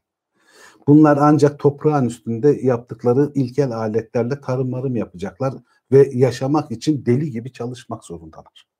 Böyle bir ırkla bizim gibi muhteşem bir ırkı nasıl karşılaştırıyorlar ve nasıl oluyor da bunlar bizden daha üstün olup bütün dünyanın efendisi haline gelecekler. Burada bir gariplik var diye de çok sinirliler yani şey elfler. Hani çünkü hiçbir zaman muhatap almıyorlar aslında insanlar hakkında duyduklarını falan. Hı hı. Ölümlü olmaları, çok zeki olmamaları falan dolayısıyla. Özellikle de ölümlü olmalarını pek anlamıyorlar zaten. Burada bir açıklama paragrafı var e, Lindo tarafından. Diyor ki bu işte Melko'nun parmağı ne kadar vardır? Çünkü bu delici sözlerde gerçekliğin minik parçaları olmadığını kim söyleyebilir? Yani evet gene Melko gibi aynı bir yanıltmanın içinde çok da hakiki noktalara basan kelimeler söylüyor. Ve diyor işin en garip olan şeyi diyor Melko ile birebir yani karşılıklı eşit düşman olan Feanor'un ağzından Melkor söyleminin çıkmasıydı diyor. Hı hı. Çünkü Melkor gibi aynı taktikle konuşuyor Feanor'da. Melkor konuşuyormuş gibi konuşuyor. Çünkü araya küçük gerçeklikler serpiştirip olsun aslında olayı manipüle ediyor. Hı hı. Elflerin kendisinden yana olması için. Ve diyor bu anlaşılamaz bir şeydir.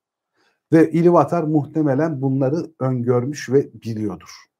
Ama diyor şu da var ki diyor yani Melko bunlara belli bir yere kadar sebep olmuş olsa bile insanlarla elfler arasındaki hırs ve kıskançlığın gerçek nedenleri nedir?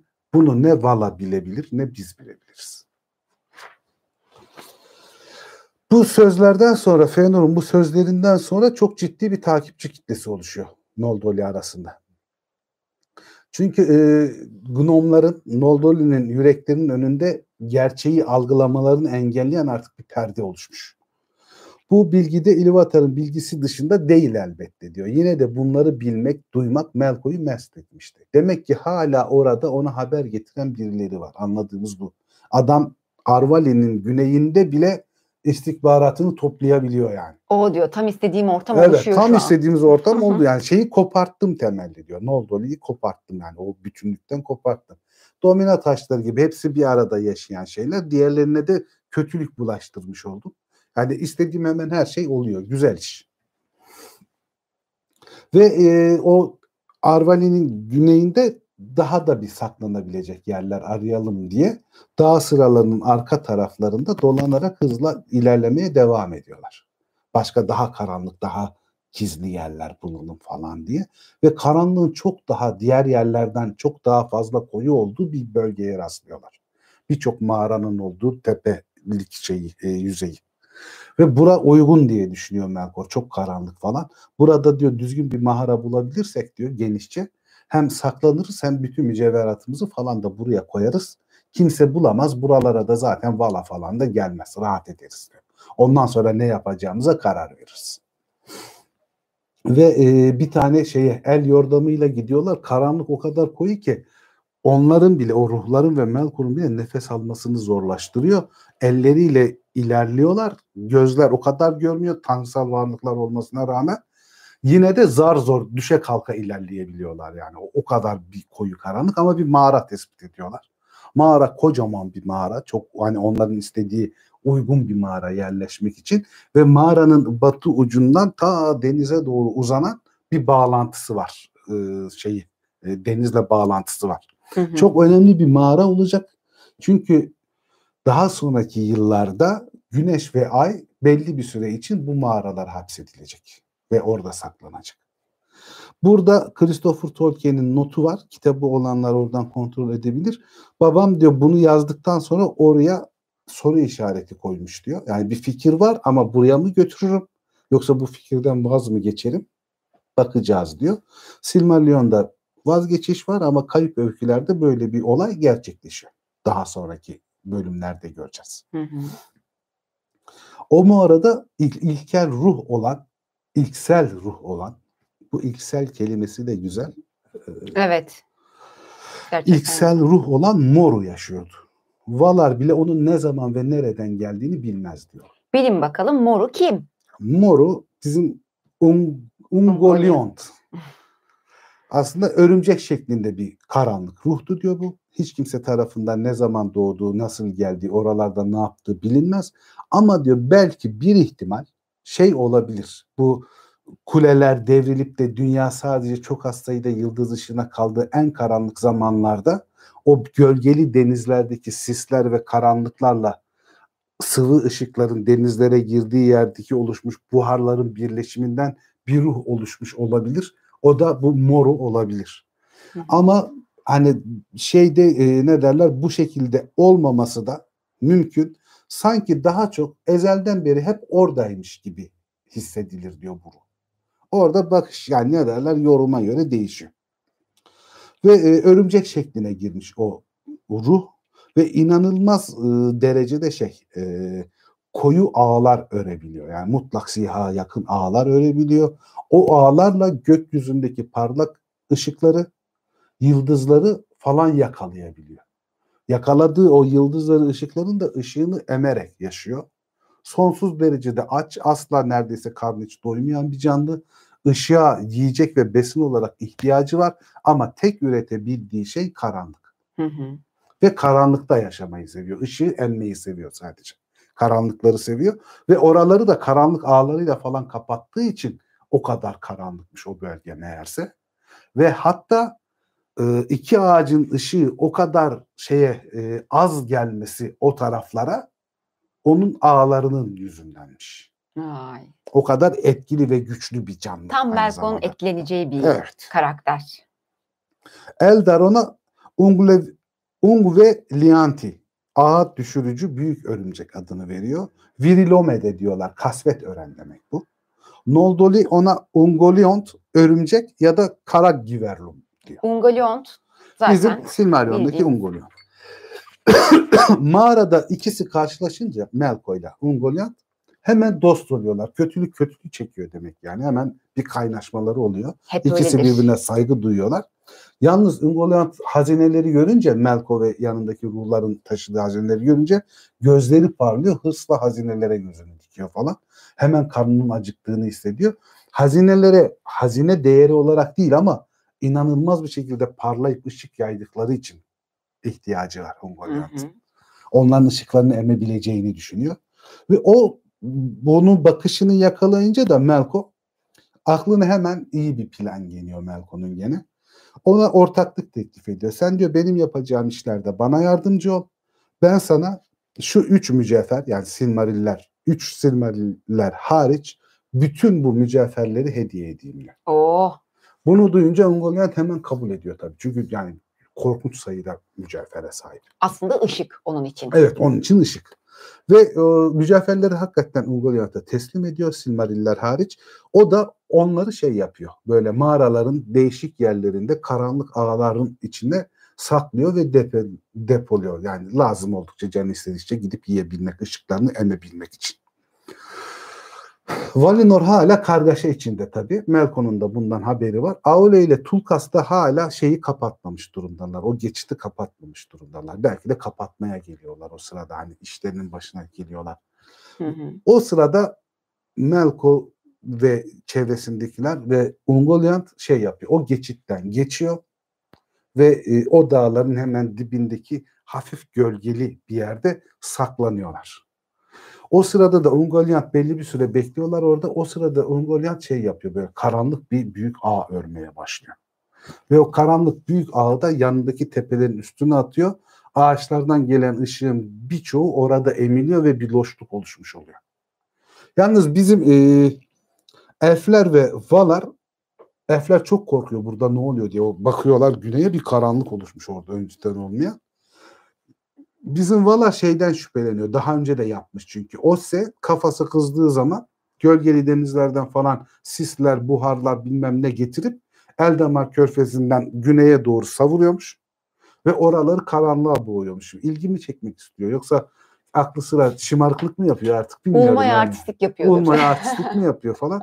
Bunlar diyorlar gene şeyin işi. O senin işi. Buraları karartmış falan. Yalnız o seninki hani böyle su buharlarından falan oluştuğu için Manve o tarafa dönüp üflediğinde o şeyleri dağıtabiliyor. Ee, sisleri dağıtabiliyor. Manve bunu görünce gene hiç Melko aklına gelmiyor ve o tarafa doğru üflüyor ama ağlarla örtülü olduğu için şey yok. Ee, o yer dağılmıyor. Ungoliant'ın ağlar yüzünden o karanlık dağılmıyor. Hı hı. Bu sefer şeyde Vala'da işkilleniyor duruma yani bir, bir terslik var bu durumda diye. Ve e, bu şeylerle oralarla uğraşırken bütün e, yoğunlukları oraya çevrilmişken Vala'nın orada artık bir gariplik var diye, orada bir karanlık var diye. Bunun benzerini hangi şeyde görüyoruz? Üçüncü cilt, Lord üçüncü cilt e, Frodo'nun saklanıp yüzü yok etmek için gidebilmesi için e, Moria kapılarına yapılan saldırı gibi. Dikkati oraya Hmm, çekmiş. Doğru. Bu da dikkati o karanlığa çekiyorlar. Onların oraya ilgilendiğini anlayınca Hop. üstlerine bir görünmezlik pelerini örüyor Ungoliant, Melkor'la ikisinin. Onlar altın ağacın yanına doğru yaklaşıyorlar iyice. Dibine kadar geliyorlar görünmeden.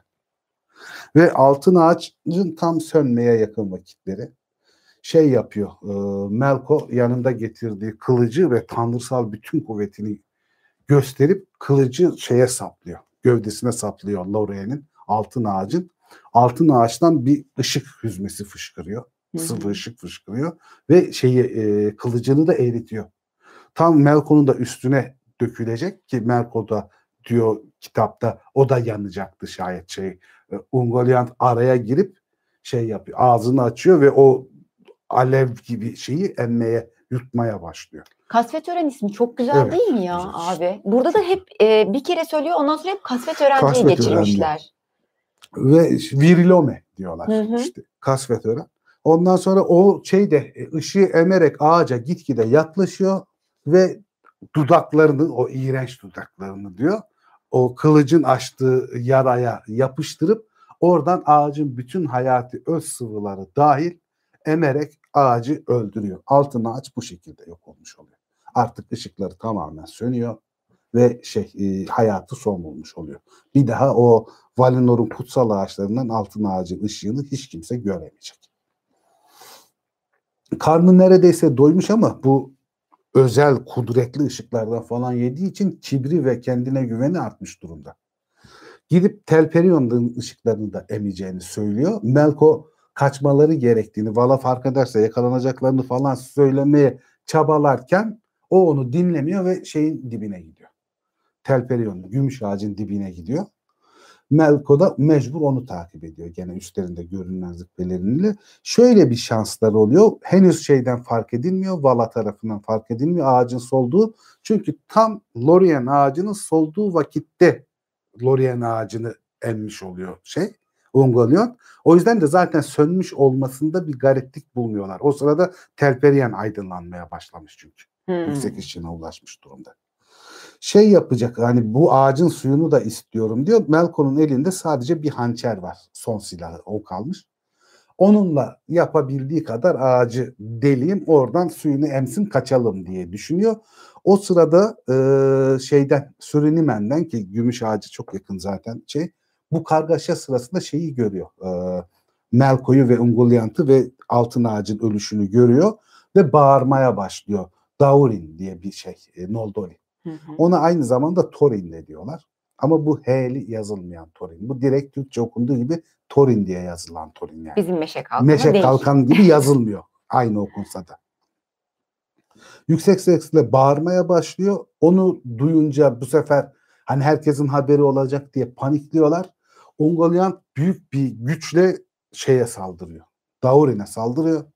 Daurin'in elinde de narin bir elf kılıcı var. Hı hı. Narin olmasına rağmen bu Aulia'nın ocaklarında dövülmüş ve Mirivor'la çelikleştirilmiş bir kılıç olduğu için ayağını kesiyor şey, e, yaralıyor e, Ungoliant'ın. Hı hı. Yalnız ayağını kestiğinde Ungoliant'ın zehirli kanı kılıcın üstünde kalıyor. Yani bulaşıyor. Mirivor dediğimiz daha önce bahsettiğimiz o su. Evet, tanrıların içeceği. Hı hı. Kutsal su, tanrısal sıvı. Evet. Onunla dövüldüğü için kesebiliyor. Başka bir kılıcın gücü yetmezdi diyor burada şey Tolkien. Ya da Lindo anlatırken şeye Eriola öyle diyor. Ve ağını atıyor. Onu sarmalıyor şeyin ağı. E, Ungoliant'ın ağı. Melko da hançerini gidiyor. Adama saplıyor. Öldürüyor. Elindeki kılıcı zorla alıyor. Ve e, Telpirien ağacının gövdesine gene ta kabzasına kadar saplıyor ve o kablasına sapladığı zaman üstünde Ungoliant'ın kötülükle ve zehirle dolu kanı olduğu için ağaç aniden ölüyor ve ışıkları sönüyor. bu sefer herkes tarafından fark edilmiş oluyor. Çünkü Valinor ışıksız kalmış durumda. Zaten Dairun'dan başka bu durumu gören Noldorlu elfleri de gidebilecekleri büyük bir hızla şeye doğru gidiyorlar. E, Kor'a doğru gidiyorlar. Millete haber verecekler. Zaten yarı yolda binebilecekleri en hızlı bineklere binmiş bir şekilde ağaçlara doğru ilerleyen Vala sürüsünü, şey ordusunu görüyor. Vala ordusu da işte ağaçlara gidecek hani zarar gelmesi falan diye Ama, ama karşılaştıklarında zaten ağaçların ikisi de öldürülmüş durumda. Melkoyla ve örümcek o şeyde gümüş ağacı da öldükten sonra kaçmaya başlıyorlar. Yalnız bu yediği ışıklardan dolayı öyle güçlü bir hale gelmiş ki Ungoliant, Kasvet Ören Hı hı. Etrafı inanılmaz bir karanlığa boğacak bir şey e, karanlık bulut yayıyor. Göz gözü görmez hale geliyor. O sırada şey bile e, Tulkas bile büyük bir savaş arasına binmiş ki Tulkas normalde sadece ayaklarını kullanır derler. Hani hiçbir şeye binmez. Ve kendi hırsından falan o kadar hızlı ilerliyor ki ağaçlara doğru Melko'yu yakalayayım diye. Çok kızmış durumda. Orome kendi atıyla bile ona yetişemiyor. Daha geride kalmış yani. Öyle bir hırsla gidiyor. Ve şeyde Melko ile Ungoliant da oradan kaçmaya başlıyorlar şeye doğru batıya ve daha sonra kuzeye doğru dönecekler. Yanında da işte Mandos'un ruhlarının mahiyeti de var Melko'nun. Noldoli şey yapıyor. E, tüm zararın yaratıcısının aslında Melko olduğunu ilk kez orada tam olarak şey yapıyor, kafa basıyor. Ne diyorlar ona? E, ikna oluyor. Hı hı. Kendilerinin de bu kötülüğe bir katkıda bulunduğunu fark ediyorlar ilk kez. Ve e, hayatlarda hayatlarında istedikleri tek şey de bu Melko'dan intikam almak olan haline dönüşüyor. Ve onlar da şeyin e, bunların peşine düşmek için silahlanıyorlar, hazırlanıyorlar. Ulmota bu gürültüleri Vai'deki sarayından do- duyuyor ve geliyor şeyin peşine bu Ungoliant ve Melkor'un peşine düşüyor. Şeyde Ose bile şey yapıyor. Bakıyor ki şeyde e, Eldemar körfezine artık ışık vurmuyor. Karanlıkta kalmış. Ağaçlarda bir şey olduğunu anlayınca büyük bir hızla Eldemar körfezinden giriyor ve Vala'ya yardım etmek için bu takibe dahil oluyor. Ve bütün Valinor'da biraz ışıklı kalan tek yer e, Kulilli'nin altın çeşmesinin durduğu bahçe. Çünkü orada bir sıvı ışık kütlesi var. Onun ışığıyla hafif aydınlanıyor. Çünkü gökyüzünde de fazla yıldız yok. Bütün herkes şey yapıyor işte e, Nessa, Urven, Vana hepsi ağlamaya, gözyaşları dökmeye başlıyorlar. Varda Manve'nin yanına, arabanın yanına binmiş ve eline meşale gibi kullandığı bir yıldız almış. Olabildiğince o karanlığı yırtmaya çalışıyor ışıkla beraber. Ee, şeyde Yavan'la da savaşa şeyi Aule'yi hazırlıyor. Onunla beraber savaşa dahil olacak. Ve ellerinde de mümkün olduğunca işte meşale falan bulmuşlar karanlıkta yolumuzu bulalım diye. Tulkas'ın oğlu Telimek, Telimektar da babasının yanında savaşa dahil oluyor. Sürek avına dahil oluyor. Yüzü ve silahları gümüş gibi parlıyordu diye tarif edilmiş. Öfkeden. Evet öfkeden. Tüm tanrılar büyük bir hızla oraya gidiyorlar ve e, bir şekilde de savaş coşkusuna kapılmış durumdalar. Neşeli değil ama korkunç naralar atarak ilerliyorlar Melko'ya ve şeye karşı.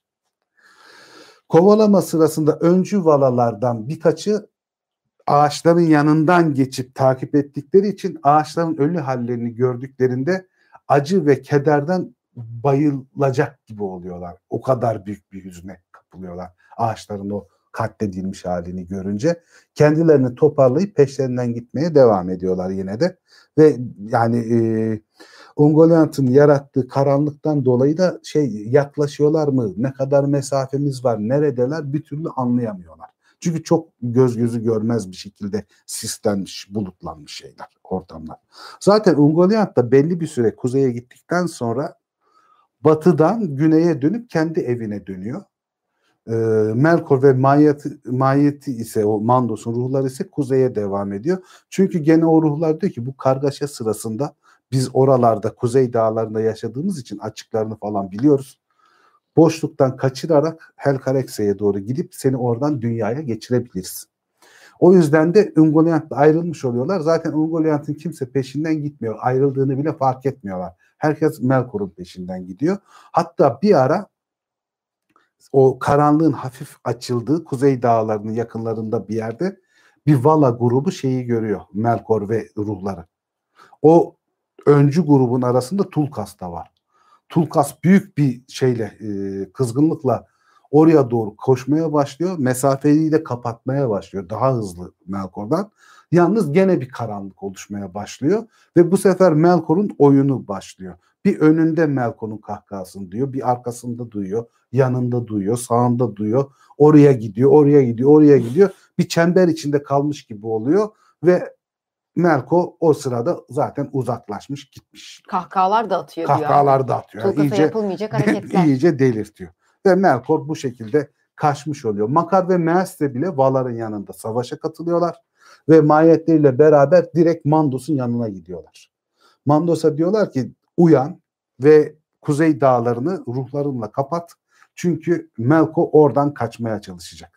Yalnız bunu dediği sırada muhtemelen Melko aslında o dağları geçmiş durumda. Çünkü Mandos orayı korumaya altına aldığında Melko'ya hiç kimse rastlamıyor. Burada şöyle bir detay var son olarak. Makar ya geç kalmıştı diyor ya da Melkor'un kurnazlığına yenilmişti. Çünkü Mek- Makar zaten zekasıyla belirgin olan bir vala değildir. Ah kıyamam ya. Üzüldüm şu an. Dertlendim ona. Melkor büyük topraklara doğru kuzeyden geçecek ve orada çok daha büyük kötü çok daha büyük kötülüklere değil en büyük kötülüğü ağaçlar şeydi. Daha sonra da pek çok büyük değil pek çok kötülükler yapmaya devam edecek diyor ve öykü odası ateşindeki hikaye burada sona eriyor. Zafer abi. Gerçekten şahane bir yayındı. Abi ben genelde çete de bakıyorum. Orada da sohbetler dönüyor. Ee, uzun bir yayın olmasından bahsediyorlar. Saat 22.15, 8.30'da başladık. Yani yaklaşık 2 saattir anlatıyorsun. 1 saat 45 dakika oluyor sanıyorum. Doğru mu hesapladım ya? Doğru Evet. doğru. Bir saat 45 dakika. Ee, arada böyle yorgunluklar oluyor. Zafer abiye kahve verin, çay verin, su verin diye yazanlar olmuş. Yok hiçbir şeyi eksik etmiyoruz. Merak etmeyin. Her şeyim var çok şükür sağ olsunlar. Bölümün gene sonuna geldik. E, bölümün sonunda tekrar hatırlatalım. Melko kayıp öykülerde. Melko diye geçiyor. Melko diye geçiyor. Feanor'un babası burada başka. Başka adı başka. Adı başka. Brulitvir. Evet. Bölümün sonuna geldik. Uzunca bir bölümdü yine. Arkadaşlar Zafer abi de yoruldu. E, o yüzden sorularınızı videonun altına alalım. Daha sonra cevaplayalım abi. Tabii, Burada yormayalım seni daha fazla. Arkadaşlar yorumlara bırakın sorularınızı. Teşekkür ederiz abi. Rica ederim. Verdiğin bilgiler için. Umarım derli toplu olmuştur. Oldu abi. Çok keyifli oldu. Boz görüşmek üzere diyelim Görüşürüz canım. Görüşürüz arkadaşlar. İyi akşamlar İyi herkese. akşamlar. Haftaya yeni Kayıp Öyküler bölümünde görüşmek üzere. Görüşürüz.